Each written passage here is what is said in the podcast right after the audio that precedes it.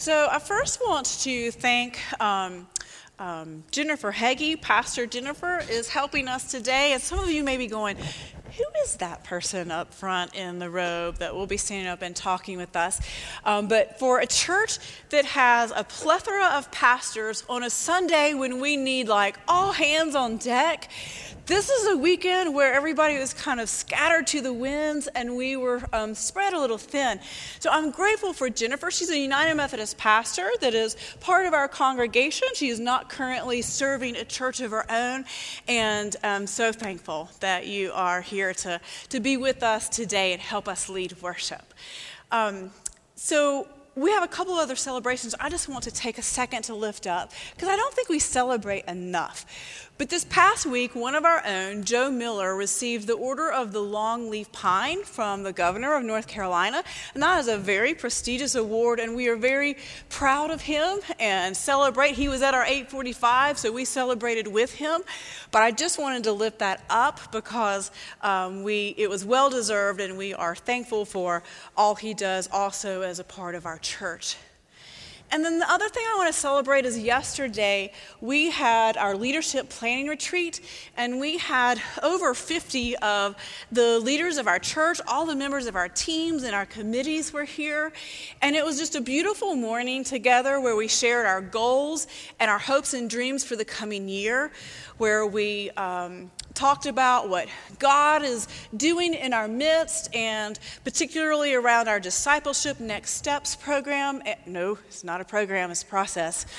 Um, our next steps uh, system. And it was so exciting to me to see that we are in such good hands. Y'all, we have such amazing lay leaders in partnership with our staff that I cannot wait to see what God does um, in and through this church this year. I just wanted to celebrate that. Um, one of the things you may notice, and it relates to today, is um, David Winkler did our devotion yesterday, and he gave us all these big, awkward sort of rocks. And we were to carry them around to represent our challenge for the year, our burden or our challenge for the year as leaders of the church. But at the very end, he reminded us that we don't have to carry this burden alone, right? We don't have to um, shelter. Uh, hold this challenge all alone. And so at the end of the day, we all placed our rocks at the foot of the cross that is by the prayer room on the backside of the chapel.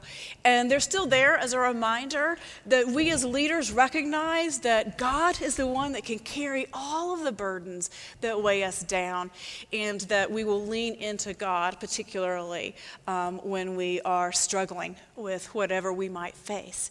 And that relates to today as we continue to focus on um, healing. And so I share this story about uh, Pastor Lee Eckloff. He was telling about one of his church members named Dill. Dill was sharing she had a friend, Corinne, who was in the hospital. She had broken her back in two places and had been in the hospital for over 10 weeks. And the doctors couldn't figure out why um, her healing had just ceased, stopped.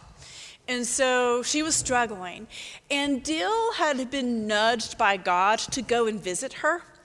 But the nudging was, had come with this um, challenge to go and pray for Corinne and to lay her hands on Corinne. And this was way outside of Dill's comfort zone. So she was putting it off. Eventually, she did go to see her friend in the hospital.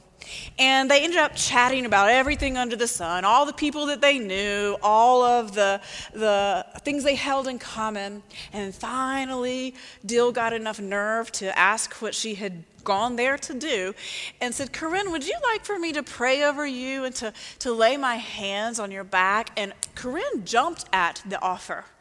So Dill prayed for her and she shared with her pastor. She said, You know, there wasn't this kind of um, sense of warmth that flowed through me. There wasn't anything particularly strange that happened in that moment. She just knew she had been faithful to do what God had asked her to do. Three weeks later, her doorbell rings. She goes to the door. Standing on her front porch is Corinne. And she shared with Dill that the very next day, her doctors had sent her to get an MRI, and the test had revealed where the breaks were on her back, but that they had been completely healed. uh, Corinne ended up joining Dill's Bible study, and even uh, a few weeks later, even ended up giving her heart, opening up her life uh, to Jesus. And so she experienced both a physical and a spiritual healing in that moment. But then there's another story to share with you about Dr. Jeffrey Boyd, who's a doctor from Waterbury, Connecticut. And his first wife, Pat, was very, very sick. Pat had diabetes. She'd had two heart attacks, ended up having to have a bypass. She then had two strokes. She eventually had to go on dialysis that ended up leading to having to have both of her legs amputated above her knee. Her life had been so hard. She and Jeff would go to the um, church every week and would participate in a healing service. So every week, the pastors would pray over them and lay hands on them, and they would just weep continuously. Now, the struggle was, as Jeff shared that, is that she was never healed. His wife was never healed from her infirmities. But there was evidence for him of the, the positive effects of this spiritual healing that took place, even though there was no miraculous cure. He described it as each week receiving spiritual strength, much like the Israelites received manna in the wilderness. They had just enough, not too much and not too little, just enough to sustain them for whatever the next week's challenge would bring. And he would go on to say, and it, it also reminded him of the Lord's Prayer, where it said, Give us this day your daily bread. He would go on to say that he and uh, his wife Pat experienced healing prayer in a way that didn't lead to a, a curative power that changed her medical outcome. Instead, the curative power was in terms of keeping in touch with the Lord and receiving that spiritual sustenance that they needed. And then there were also power in connecting with the community that by praying with Pat each week, they were able to stay um, connected with what her needs were and to offer her support. That was the power in that moment. So, y'all, that's two different healing stories, two different healing experiences, but examples of the variety of ways in which we or those we love can experience healing from God. And that's what we're going to talk about today God's healing touch. How does that work in our lives? We're going to have the opportunity to um, participate that in that at the end of our worship. But I first want to make sure we understand what does this mean? And the best place to start is in Scripture. So we're going to hear a few verses from Psalm that talk about God's healing, and then a snapshot from the New Testament about um, the practice of prayer and healing. Psalm 103, verses 2 through 5. Should sound a little familiar. Praise the Lord, my soul, and forget not all his benefits. Who forgives all your sins and heals all your diseases? Who redeems your life from the pit and crowns you with love and compassion, who satisfies your desires with good things, so that your youth is renewed like the eagles. And then from James 5, verses 13 through 16. If any of you are suffering, they should pray. If any of you are happy, they should sing. If any of you are sick, they should call for the elders of the church, and the elders should pray over them, anointing them with oil in the name of the Lord. Prayer that comes from faith will heal the sick, for the Lord will restore them to health. And if they have sinned, they will be forgiven. Therefore, confess your sins to each other and pray for each other, so that you may be healed. The prayer of a righteous person is powerful and effective. This is the word of God for all God's people. Thanks be to God. Let's pray. Lord, your word can bring such comfort. Help us this day to understand how you offer and bring healing into our lives, how you can redeem and renew our very spirit. Amen. So I realize some of you might be like, the way my husband was reacting this morning when I told him what we were going to be doing at church, thinking, oh my gosh, this is a Sunday. I wish I had a conflict or somewhere else to be. Or to be sitting there strategically thinking, how can I time a trip to the restroom right at the end of the service? Because some of us may be unsure or uncomfortable with this concept of healing um, as we are talking about it here in the church and experiencing it, but I'm really glad. I'm really glad that each and every one of you are here today. Because I believe that today will be and already has been an amazing blessing for us. I'm so sad, though, that Pastor Jeff can't be here this morning because this is actually his vision. This was his hope and desire to have a healing service a couple of times a year in Sunday morning, and he had put a lot of work into it. And then, with the loss of his mother this past week, uh, to be where he needed to be with family, um, um, just sad he's not here because, uh, particularly now, he is in need of healing, healing touch with the grief that he is going through right now with the unexpected loss of his mom. But my hope is in the next couple of minutes that we can share an understanding of the power of healing and the ways that God works um, when it comes to providing healing. Because if we're being honest, that can get a little dicey, theologically speaking. Because we know that healing doesn't occur across the board consistently among us. So, what do we mean when we talk about God's spiritual healing work? Well, the Greek verb that we see in Scripture, sozo, was used in Jesus' day to mean both to save and to heal. And soter, another variation of that word, could signify either a savior or a physician. In our minds, those are two different things, but not in um, Jesus' time. So, no wonder when Jesus heals, he weaves together healing the body and healing the soul. Us United Methodists look at God's healing work as a comprehensive and multifaceted uh, thing that takes place. I love this quote from the book of worship. It says, Spiritual healing is God's work of offering balance, harmony, and wholeness of body, mind, spirit, and relationships through confession, forgiveness, and reconciliation. There is a lot happening in that sentence. And I want to help break it down so we understand how God works in healing in our lives. Because it can come in so many forms and ways. So, first of all, the quote talks about bringing balance to our lives. Sometimes the healing that we need is because things just are out of whack. We need balance and harmony and wholeness to be restored.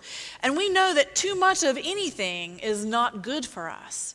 So we can feel out of balance when our sleep patterns are off, when our diet is unhealthy, when our emotions don't seem to swing in the natural ups and downs of life. When we have too much work and not enough play, or too much play and not enough work, there's so many ways our life can be out of balance. But God can bring healing by restoring the balance and wholeness back into our lives. This quote also points out that this wholeness is needed in our bodies, it's needed in our mind, it's needed also in our spirit, but also in our relationships with others. These are all the places in our life that we can experience brokenness, aren't they? And they're also the places where we can seek healing. And finally, this quote points out that God can bring this kind of healing in our lives through confession, forgiveness, and reconciliation.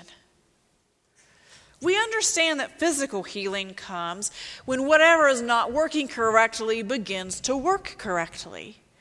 And often that is through the God given gift of medical technology, medicine that helps the physical healing come to us. But spiritual healing comes when we confess our sins, when we seek and offer forgiveness for wrongs that have occurred or that we've participated in, when we seek reconciliation and mending of broken relationships with God or with one another. How often how often, when we seek the spiritual healing in our lives, that we actually begin to sense that whatever was ailing us physically also begins to heal, sometimes they are very much interrelated. But my point here is that healing can come in a variety of ways. Sometimes we think just in terms of physical healing, but our well being is so much more complicated. And God absolutely longs to bring healing to our minds and our spirits as well. God recognizes that when we are hurting for others or because of others, healing is needed. This reconciliation that God can work between God and humanity, it can work between individuals and community, and it also can work within each person. But healing sometimes also needs to happen between humanity and the rest of creation. So I invite you to expand your understanding of how God can bring healing in your life. Apparently, the medical profession figured this out a long time ago. They recognize that there's a link between spiritual health and physical health. In 1998, Harvard Medical School sponsored a conference called Spirituality and Healing in Medicine. And one report cited the percentages of those who believe that there is a positive correlation between prayer, meditation, and other spiritual or religious practices and our healing processes of our bodies.